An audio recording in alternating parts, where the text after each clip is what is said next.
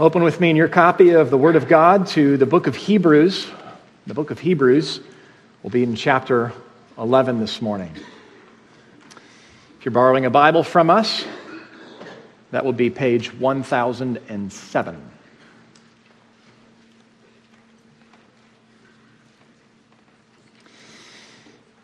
Is peer pressure a good thing? Well, it depends. We are social creatures. We can't help but be shaped by the people around us.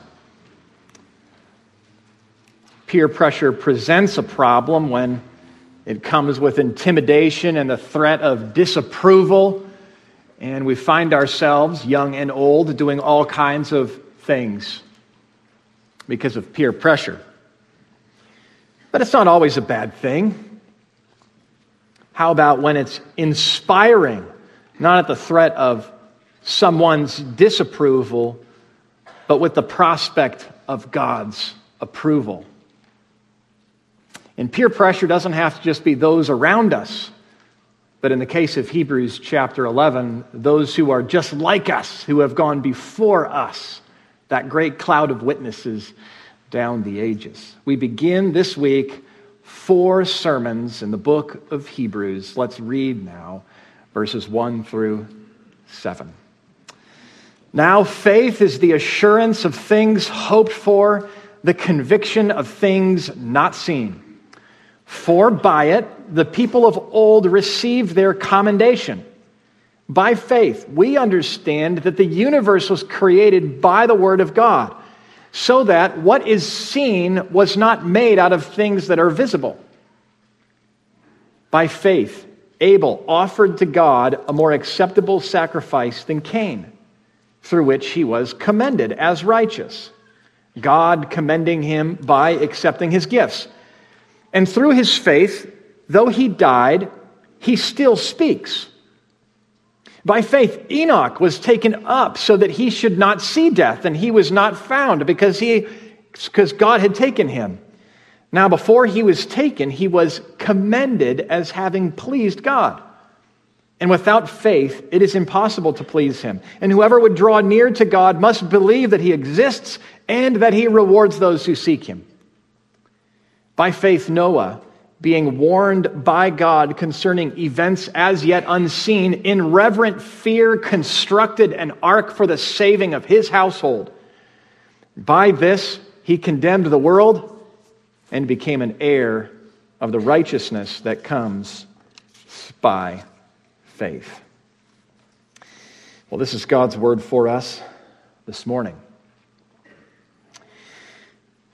To this point in the book of Hebrews, and we're about 20 weeks into this book, by this point, our author has spent no small amount of time arguing that we should move on from the old covenant. In this way, not saying that the Old Testament or the Old Covenant is bad, but that it is fulfilled in Jesus and we must move on from it. The, the readers of this original letter would have been tempted to slump back into some of those more concrete, visual uh, expressions of their faith that were bound up in externals of the flesh, marked by things you could touch, see, and feel. It was a very physical era in God's plan. But all of that was just preparatory like a show and tell. God was showing, well, now He's sent His Son. All of that is fulfilled in Jesus.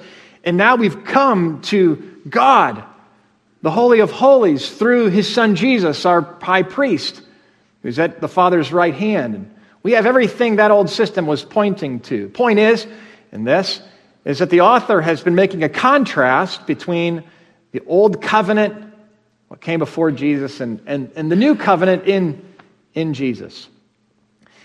But it would be a mistake for us to conclude that we have nothing to do with what comes before Jesus. Not only because those structures, old covenant structures, that tent and the sacrificial system and all that blood, not only because that pointed to and prefigured what Jesus would do, and it's instructive for other reasons, but because the stories of the people in the Old Covenant are not so much unlike our stories and your story. They too had to believe what God said to them in their day and what God promised to them in their future. And they had to lay hold of that future by faith in what God said. Well, isn't that our hardship too? In the face of maybe insult or mockery, or it just doesn't look like God's going to do it, we have to lay hold of God's future promises by faith. And we can relate with the, the people of the Old Testament. And this morning we get a summary, a beginning of a survey of our Old Testament. Not in this case by way of contrast with what Jesus has brought, but by way of comparison. In these figures that we will learn about and be reminded of and study over the next few weeks should help clarify what it means to live the life of faith for us. And more than clarify what it means, but compel us to believe God's promises by faith more fully clarifying for us the life of faith and compelling us to live a life of faith. Well, let's begin with the question what is faith? He begins, now faith is. So it didn't take too much creativity to figure out what our first header of material would be. Now, often when we think about faith, we think in especially subjective terms. Like way unbiblical terms would be wishful thinking, fuzzy feelings, a good attitude toward God, generally. Uh, maybe a little darker here would be some would say uh, faith is it's blind in that it it believes in spite of, when someone says we, maybe a Christian believes what they believe in blind faith. It's, it's, it's a pejorative almost that they believe it in spite of evidence, in spite of what's obviously true. Well, is faith this leap in the dark against all obvious truth? Is it subjective in that sense? Well, the author of Hebrews has spoken of our faith and what we believe in the strength of it in somewhat subjective terms at times. Even in chapter 10, he spoke about our confidence to enter the holy places, our confidence that we have. He commanded us not to throw away our confidence, which has great reward. Let us draw near with a true heart and full assurance.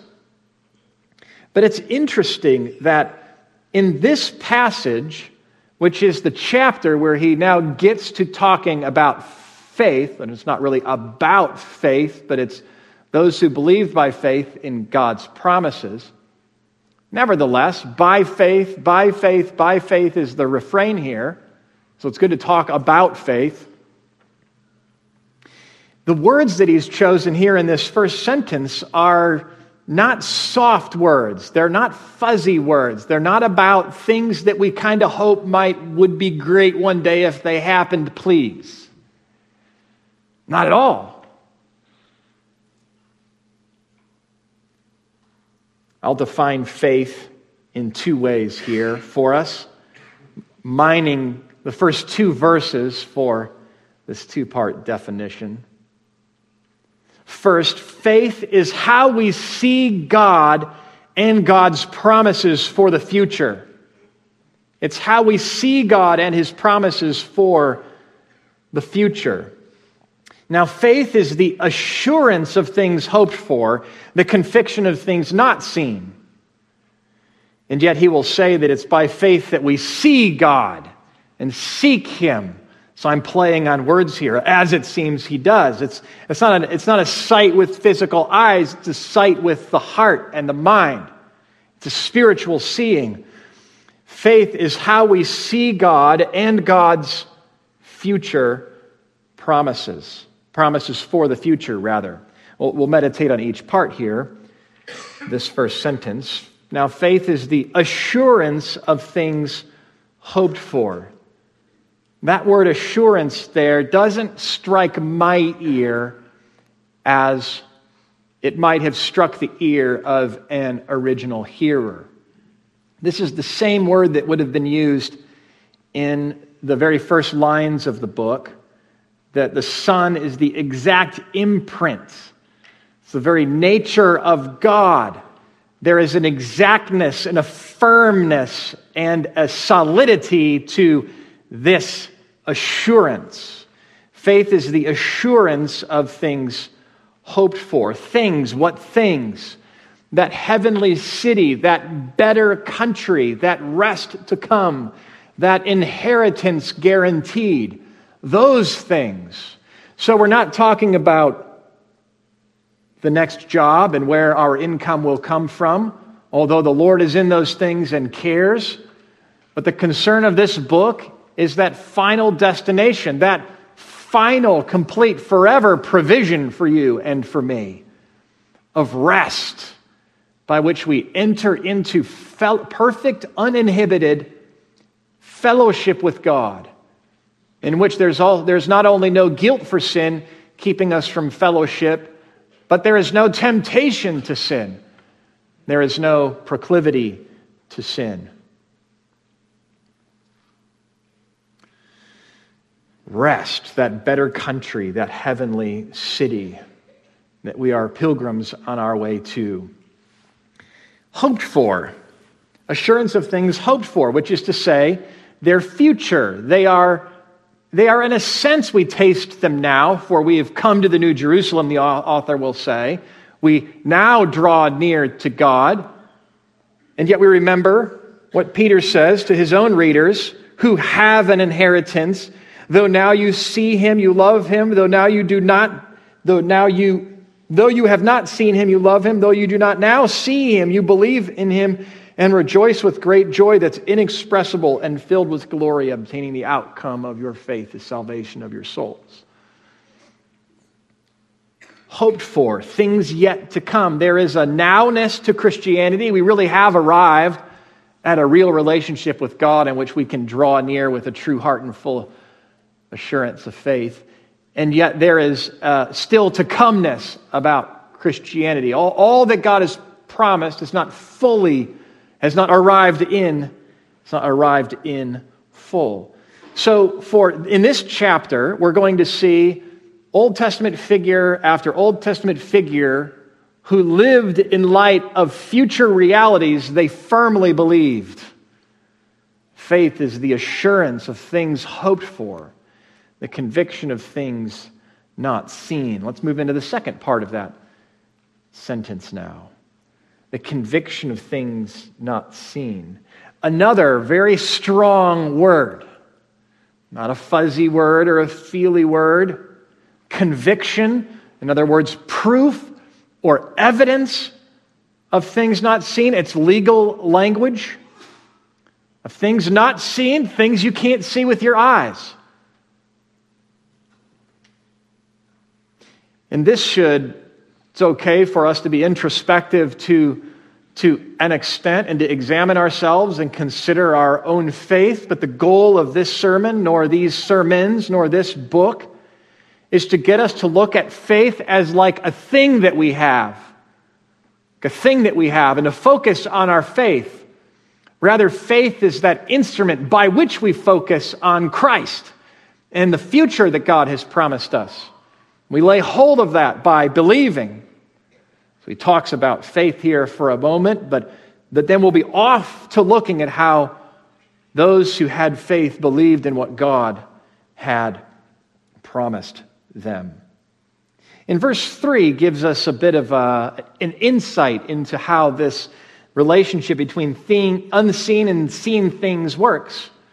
By faith, we understand that the universe was created by the Word of God, so that what is seen was not made out of things that are visible. The Word of God is invisible, and we were not there when He spoke the universe into existence. But the very first thing we must believe, if we're to believe God is who he says he is, and Scripture is that he spoke into existence all things. In the beginning was God, and God spoke, and there was.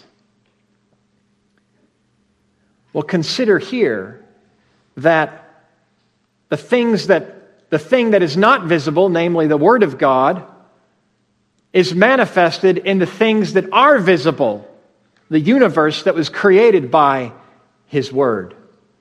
And similarly, similarly, our faith is an evidence and a proof that the invisible things of the future that God has promised are real. Christians gathering in local churches to sing and to pray and to hear the word preached and to go home and with God's help to keep his word. That is a proof and evidence that the future things we're believing and singing of are actually true. And as we look to the pages of the Old Testament scriptures, we're going to see proof and evidence that God's future pro- promises of future things are actually true. As we watch, in this case, Abel and Enoch and Noah, and in the weeks ahead, Abraham and Sarah and Moses and others believe God's promises. And if you will, bring them to light, make them seen for all of us in their actions on behalf of those truths. Faith, in the first place, is how we see God and his promises for the future. Here's a second complementary phrase to define faith faith is how we receive God's approval and his promises in the future. So, faith is how we see God and his promises for the future, and it's how we receive God's approval and his promises in the future. Faith is seeing, and it is a means of receiving. By it, the people of God of old received their commendation. By it, they received their commendation. Now, whatever else we might want to say about faith, if we were to noodle on this verse and other verses, this is what our author wanted us to hear concerning faith.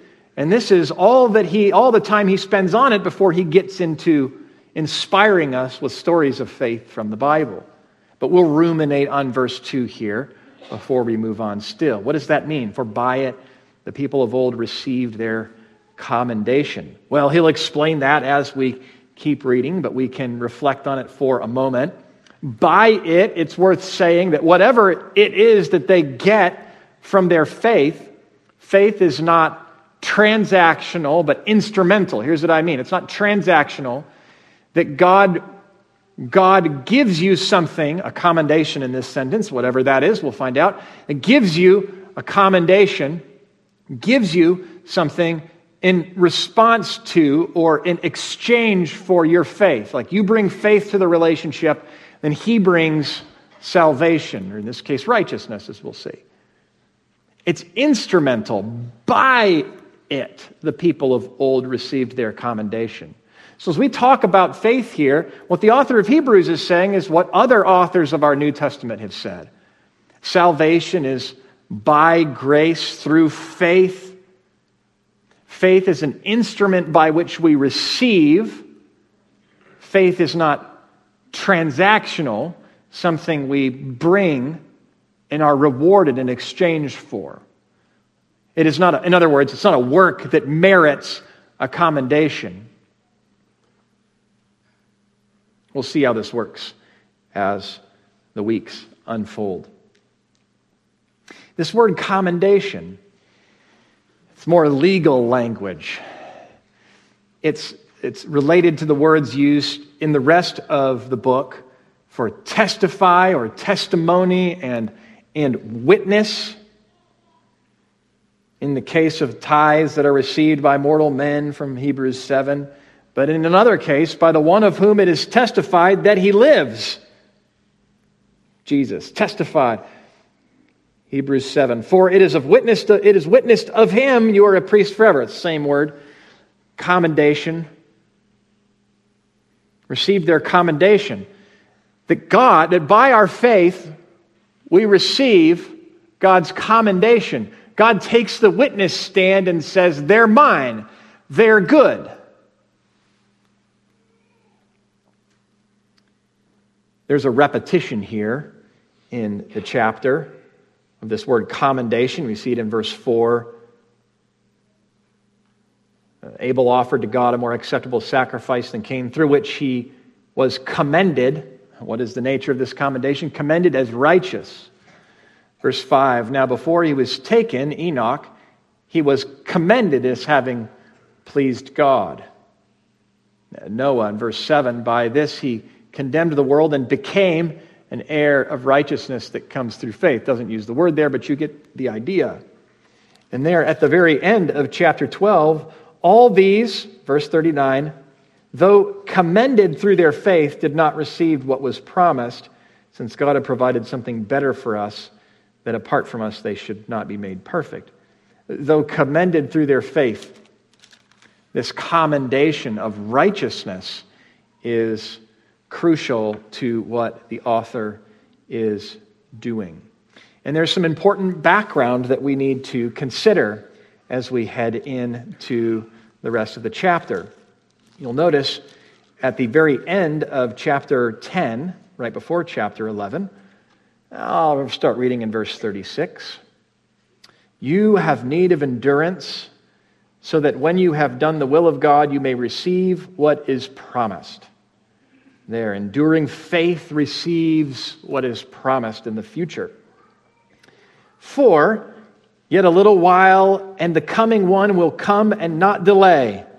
But my righteous one shall live by faith, and if he shrinks back, my soul has no pleasure in him. Now, what is this? He's quoting from the prophet Habakkuk in chapter 2. And Habakkuk is speaking to his audience and hearers concerning the, the near coming of God's plans. The coming one will come and will not delay. He's speaking to those who are under pressure and tempted to leave off God's promises, a common theme in pressure for God's people. And he says, A little while, the coming one will come and will not delay. Now, some will shrink back, but my righteous one shall live by faith. The difference between those who shrink back and leave God and his promises and do not lay hold of them in the future, who never receive the promises, is faith, is believing the promises. And that faith, believing the promises of God, is not a moment thing, it's a life thing, and it works out in life. The righteous one shall live by faith. The one who shrinks back, my soul has no pleasure in him.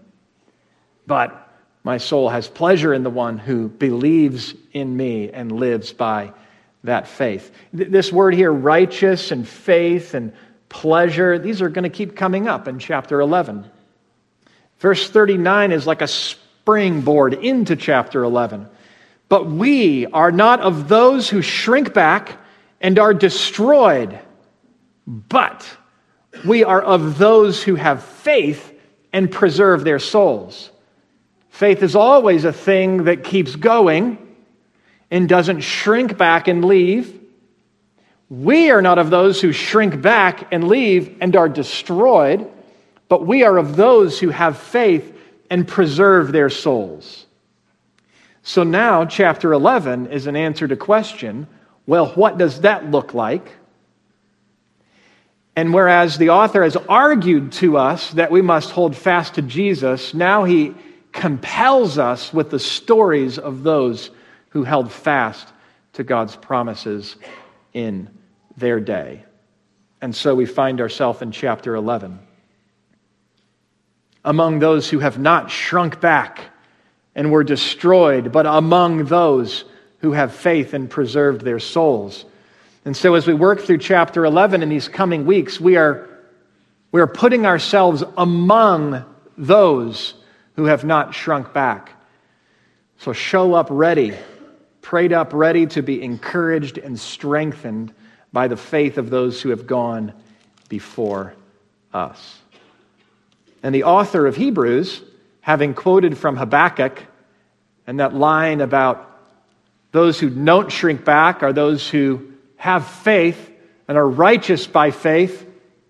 He's going to tell the whole Old Testament story through the prism of that verse.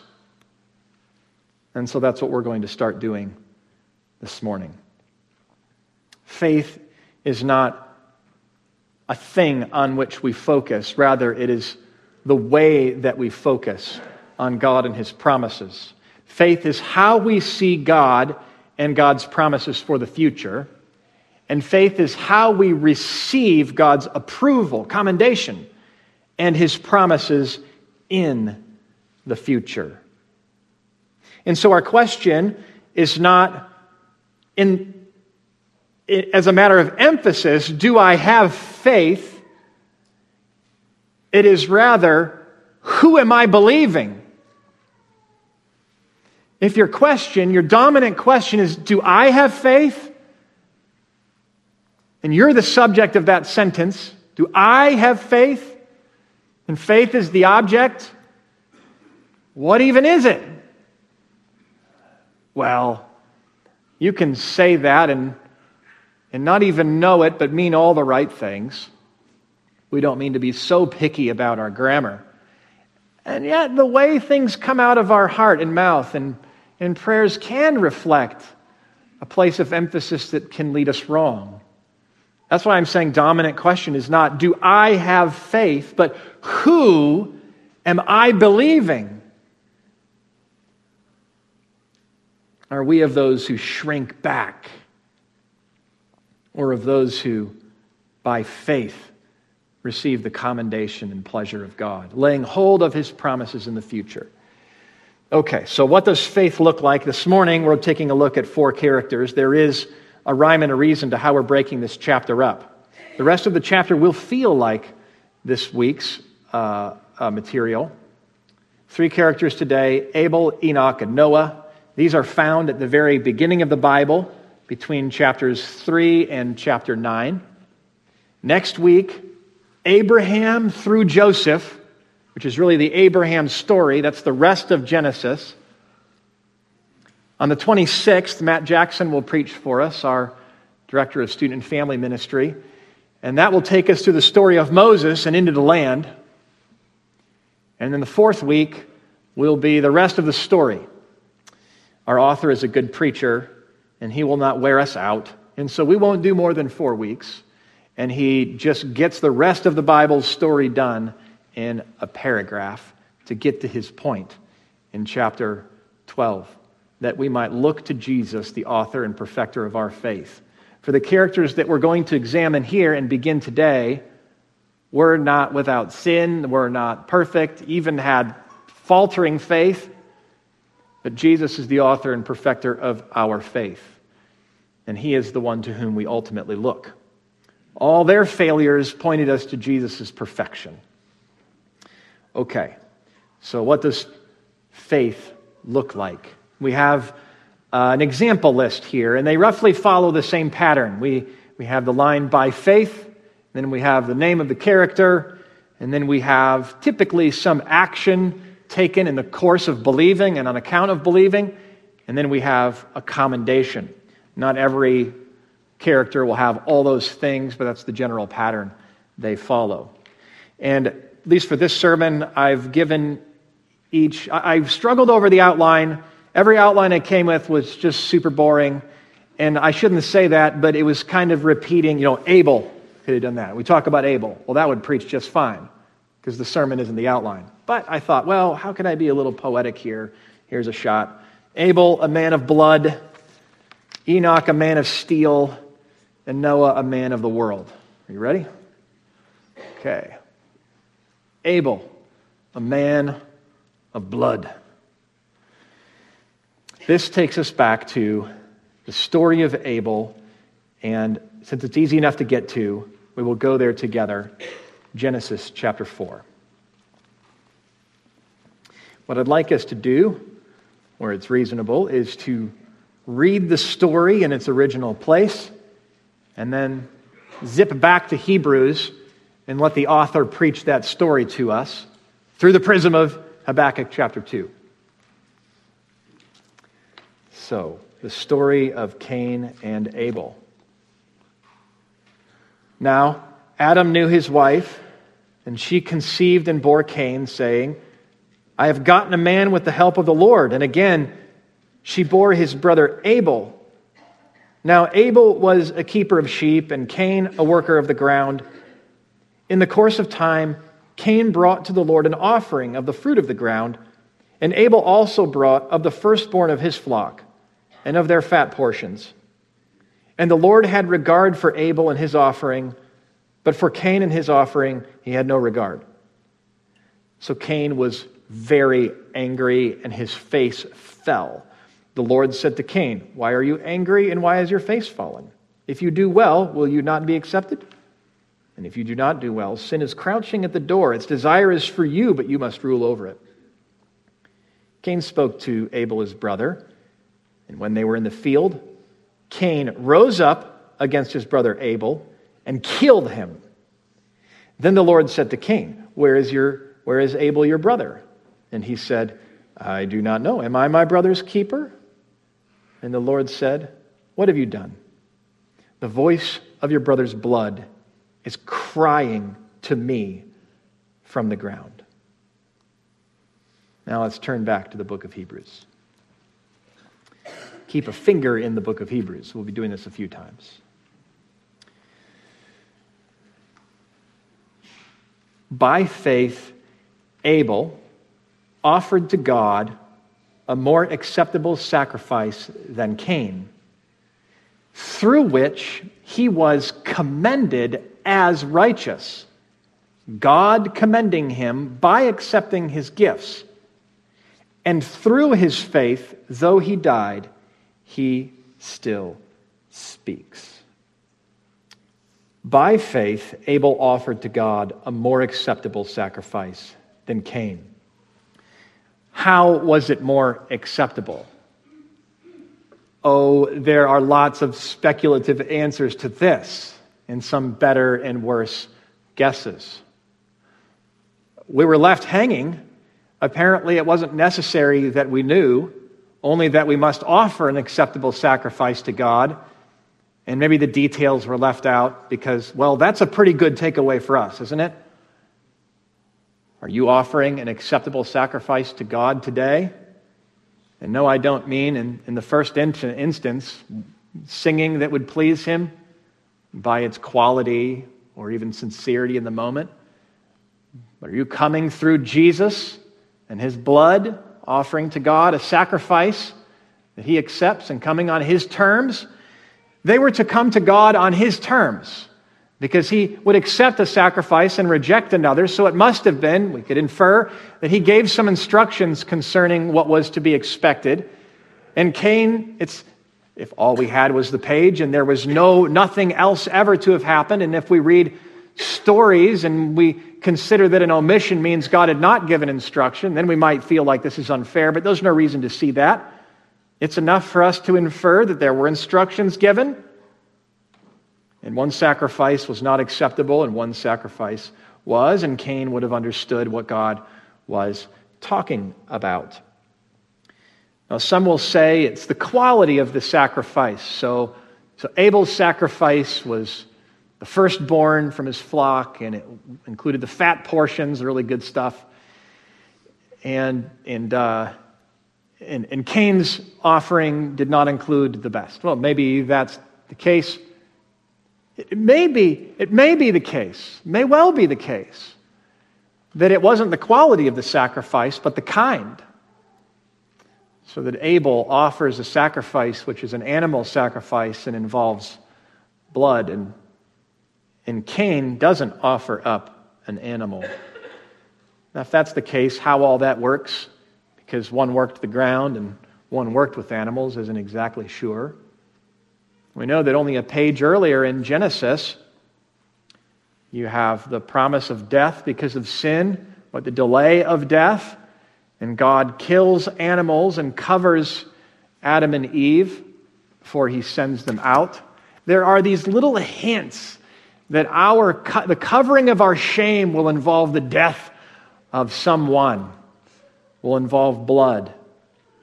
And we might infer that it's not the quality of a sacrifice, but the kind of sacrifice offered. And in that case, then this line about Abel being a man of blood is all the more instructive and worth remembering. But it works anyways, which you'll see. So, all we need to know is that he offered to God a more acceptable sacrifice, a sacrifice that God would accept, which apparently is important for our relationship with God.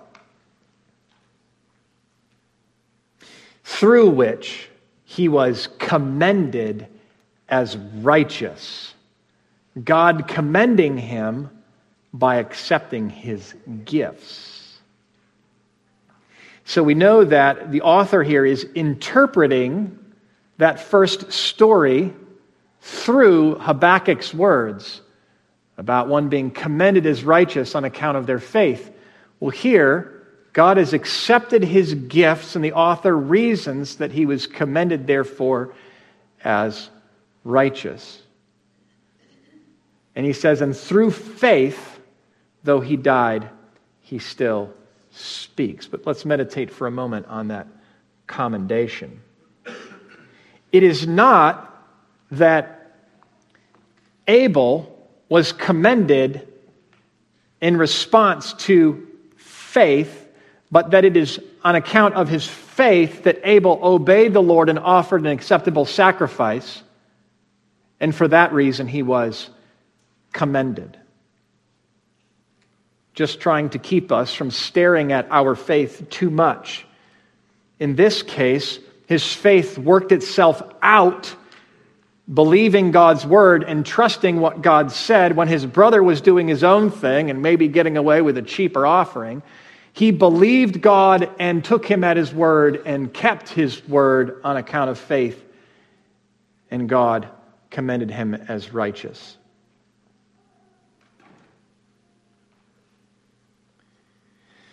This matter of faith, then, here at the very beginning of the Bible, divides humanity. Consider that this is the first story after humanity's fall into sin. In Genesis 1 and 2, God speaks and creates the world. He creates Adam and Eve, man and woman, in his image. He gives them everything save one tree. They don't take him at his word and give thanks to him for his benevolent gifts, but want the one thing that he has kept from them. And just as God promised, a promise they did not believe, they would fall into death. And they're under the curse of death and they're banished from the garden. The very next scene, curtain closes, curtain opens, Years later, they have kids because God has made a promise that a son of the woman would crush the head of the serpent. And so there are going to be children to come. And when Adam names his wife Eve, it means mother of the living. So he was believing that promise. Good for him. But as the curtain opens, we've got two kids. We've got Cain and we've got Abel. And they're having a hard time. And it's not just everyday old sibling rivalry, although if some siblings get what they want in their worst moments, maybe it is. No, this is a sibling rivalry in the context of serving God and worshiping Him and obeying Him that leads to the murder of one brother by another. So, how encouraged must mom and dad have been? The one who is offering the good sacrifices and faith to God has died, and all they've got now is a murderer. So much for God promising that a son of the woman would crush the head of the serpent. Well, of course, more children come. Now, faith divides humanity. Right here, right out of the gate, one believes God and is credited as righteous, his gift accepted, and the other one does not believe God but spites him, shrinks back in his own way, does his own thing. Well, which are you? Are you are you believing God's word this morning? Are you here because you believe that God exists and that He rewards those who seek Him and that you're coming because of Him and for Him and because of His promises? Well, I hope so. And if that's the case, then you have every reason for encouragement. And I'd exhort you to hold fast and not to give up believing God. Well, this is our first character that we've examined Abel. And it's really rough. I mean, we can relate with Abel up to a point. We're all still alive. We haven't been killed yet for obeying God. Uh, some are, some have been. In our own day, across the story of the Bible, and right out of the gate here, our first Old Testament hero, if you want to call him that, is murdered for obedience to God's word from faith. Murdered for his faith. Martyred, even. It's a gloomy beginning. But that is not the only kind of example we have. And I guess that's good news. It doesn't go that way for all of us. And it's good news because to the extent that it doesn't go this way for all of us, we can still know that we have real faith. Now to our second character, Enoch. Enoch, a man of steel. By faith, Enoch was taken up so that he should not see death, and he was not found because God had taken him. Now, therefore, he was taken. When he, before he was taken, he was commended as having pleased God, and without faith, it is impossible to please him. For whoever would draw near to God must believe that he exists and that he rewards those who seek him. You know, Abel up here was looking forward. He even looks forward to the grave, if you will. Through his faith, though he died, he still speaks. His blood crying out from the ground. God is faithful and just, and he will bring justice. His blood is crying out to the ground to God, God said. Well, thankfully, there is better blood for us in Jesus. But that blood cries out, looking forward to the day when God will fulfill his promise, crying out, God is faithful and God is just. Well, here is another one who was apparently looking forward, but in a different way Enoch. And let's turn to his story, back to Genesis, one chapter to the right.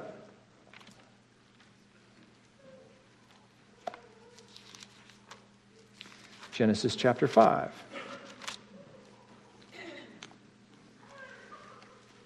Now, I'm just going to point some things out here. We're not going to read this whole chapter. This is the book of the generations of Adam. All right, so, so come chapter 5. Sin has been spreading throughout the world after we've left the garden. It's a disease and it is running in every direction. And now in chapter 5, we get a genealogy, a record of humanity since Adam to the point, to this point, or that point. This is the book of the generations of Adam. When God created man, he made him in his likeness. Male and female, he created them and blessed them and named them man when they were created. When Adam had lived 130 years, he fathered a son in his own likeness after his image and named him Seth. And the days of Adam, after he fathered Seth, were 800 years, and he had other sons and daughters. All the days of Adam lived were 930 years, and he died. Now let's look at verse 8. Thus all the days of Seth were 912 years, and he died. Verse 11. All the days of Enosh, 905 years, and he died. Verse 14. All the days of Kenan were 910 years, and he died. Verse 20. All the days of Jared were 962 years, and he died. Verse 21 When Enoch had lived 65 years, he fathered Methuselah. Enoch walked with God after he fathered Methuselah 300 years, had sons and daughters. Thus, all the days of Enoch were 365 years. Enoch walked with God, and he was not, for God took him. Verse 27 All the days of Methuselah were 969 years, and he died. Verse 31 All the days of Lamech, 777 years, and he died. You get the idea. There is a pattern, a very distinct pattern in this chapter. And the message of that pattern is outside of Eden, God's keeping his promise, humanity is under the curse of death, and humans die. They live and they die, live and they die, they live and they die. But then there's a point being made that is complementary to that point and important, if you will, a seed planted that is intended to grow, and you're not meant to miss it. And that is in chapter verse, excuse me, verse 25. That Enoch didn't just live, but Enoch walked with God, and he did not die. He was not, for God took him. And the author of Hebrews picks up on this. And he interprets it through Habakkuk's prophecy. By faith, Enoch, back to Hebrews now, was taken up so that he could not see death, and he was not found because God had taken him. Now, before he was taken, he was commended as having pleased God. So here's Enoch in a world marked by death, in a world after the fall. And if you read that rest of that chapter before, Cain's kids and the kids from Adam's line were a mockery to God, involved in every kind of trouble and debauchery and murder. And by the time we get to Noah, we'll see violence fills the earth. It's an evil age and it's an evil day. And in that day, Enoch walks with God. And in his case, he doesn't die, but he is taken up. Though the mystery there as to how that works and where precisely he is and all of that, we'll find it out one day. But we believe it by faith because it's right here. A man of steel, indestructible, if you will, taken up from this earth, but not from this earth. By faith, it says. Well, how do we know? Because Genesis didn't say that. Well, it says now, before he was taken, he was commended as having pleased God. It's interesting, is the, the Greek version of the Old Testament that these readers would have been reading would actually translate, He walked with God, He pleased God. Isn't that another way to say it? God was pleased with him. He walked with God. God was pleased with him. They had, a, they had fellowship together. They delighted in one another. This man delighted in God. He was pleased in God, and God was pleased with him. And he reasons, verse 6, and now without faith it's impossible to please him. Well, how are you walking with God, whom you cannot see, and pleasing him with your life apart from faith? There's no pleasing God apart from faith, there's no walking with God apart from faith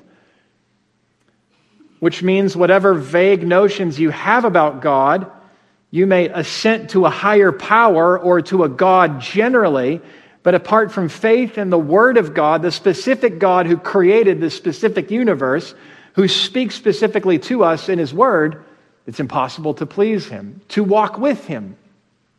We're even told that He doesn't hear our prayers because of our sins apart from the forgiveness of sins through Jesus. And so to be a Christian in the first place isn't to decide to walk with God, it's to believe in God's promise by faith that our sins are forgiven through Jesus, and then to walk with Him. First, it has to be possible for us to worship Him through an acceptable sacrifice, and then we walk with Him in the course of life. It's interesting, there almost appears to be an order of things in the chapter sacrifice and worship, Abel, and now walking with God and living with Him in fellowship, Enoch. He pleased God, and so he was commended. He walked with God by faith, and so he was commended as, as righteous. Enoch, a man of steel. Well, Enoch must have been laying hold of that promise given to his great, great, great, great, great grandparents that a son of the woman would crush the head of the serpent. He didn't have too much detail, but he knew, as all his forefathers had died and death was all around him, that there would be one who would undo the curse of death. He was looking forward in some fashion to something better to come whoever would draw near to God, walk with God, must believe that He exists and that he rewards those who seek him. And in that sense, don't worry about being selfish in your walk with God. Don't worry about being selfish in coming to church. Don't worry about being selfish in praying. Just be concerned with that which God promises to you to be selfish about. You see? God has promised a new heavens and a new earth. God has promised a resurrection body. God has promised that one day you will see Jesus face to face. And those promises for you, which are for you because He loves you, because He is a benevolent God, those promises are to propel you into the future through your current hardship. Whatever you're going through right now, look forward to the better thing that God has promised, and it will get you through. He doesn't say it will be okay as if to downplay your current hardship. However, and in whatever way it's hard to obey Jesus. He rather upplays future glory. That future glory you will not be able to compare, even compare with the suffering you're enduring right now. It won't be able to touch it. Friends, let's come looking forward to what God has for us. And in fact, when you look forward to the reward that He promises to those who seek Him, that's not a work, and that's not selfish in any sinful sense. That praises the glorious faithfulness of God. That's faith. Faith that commends God as faithful. When you believe that God exists and that He rewards those who seek Him and to come to Him, you are saying with your heart and with your mind and with your action in coming to Him, I believe you're faithful. And that commends Him as glorious. What is it to be a Christian? Well, faith. Well, let's fill that out a little bit. It's to come to God by faith with an acceptable sacrifice, the right blood, Jesus's. It is to believe that He exists, that He's the God of all creation, and that He rewards those who seek Him. And finally, Noah, a man of the world. We won't turn there. Perhaps you know the story. Noah lived in an evil age when the world was corrupted and the thoughts and intents of men's heart was only evil continually. It was a wicked, wicked day. And we're told that Noah was commended as blameless. Noah was a man who believed God's word. Noah being warned by God concerning events yet unseen. And what were those events? But the events of judgment to come the whole world being filled with water, death, judgment. And he believed those events because God spoke them to him. And in reverent fear, what did he do because he believed those, those coming events? But he constructed an ark for the saving of his household. Alexander Maclaren remarks no doubt there were plenty of witty and wise things said about him, and yet one morning rain began and continued for 40 days, and it did not stop. And they began to think perhaps, after all, there was some method in his madness. Noah got into his ark, and it still rained. And I wonder what they thought about it then, with the water up to their knees, and how their, guy, how their jests would die in their throats when it reached their lips.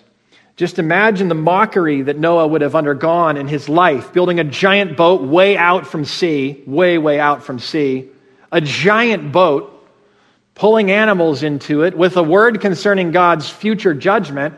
Totally ridiculous, the things that he believed that were coming down the road. But he fully believed them, and that's why, out of reverent fear, not fearing the voices of men around him and not shrinking back because of their insults, but fearing God, and for his family apart from faithful obedience, he constructed that ark and he put his family in that ark. And just as God had promised, through faith in his word, he saved that family. The whole world looked on and mocked. He was a He was a witness to the whole world concerning sin and judgment to come.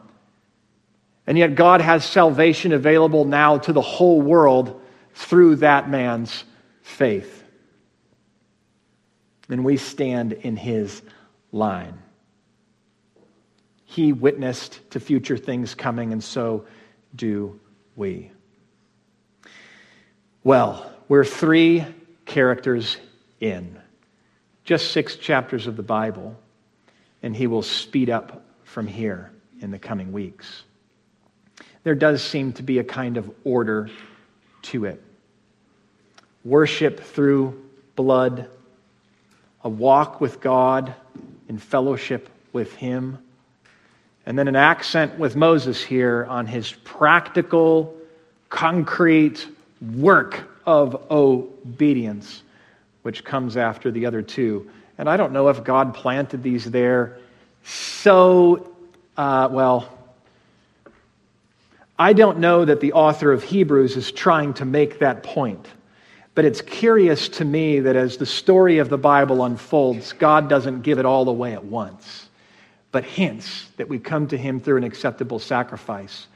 That, that the purpose of, that His purpose with us is unto a relationship, a walk with Him.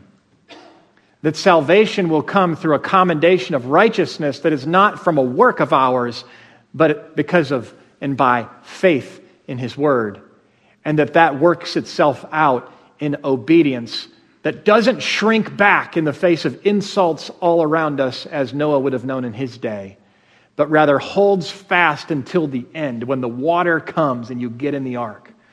And of course, Jesus, friends, is our ark. Let's pray.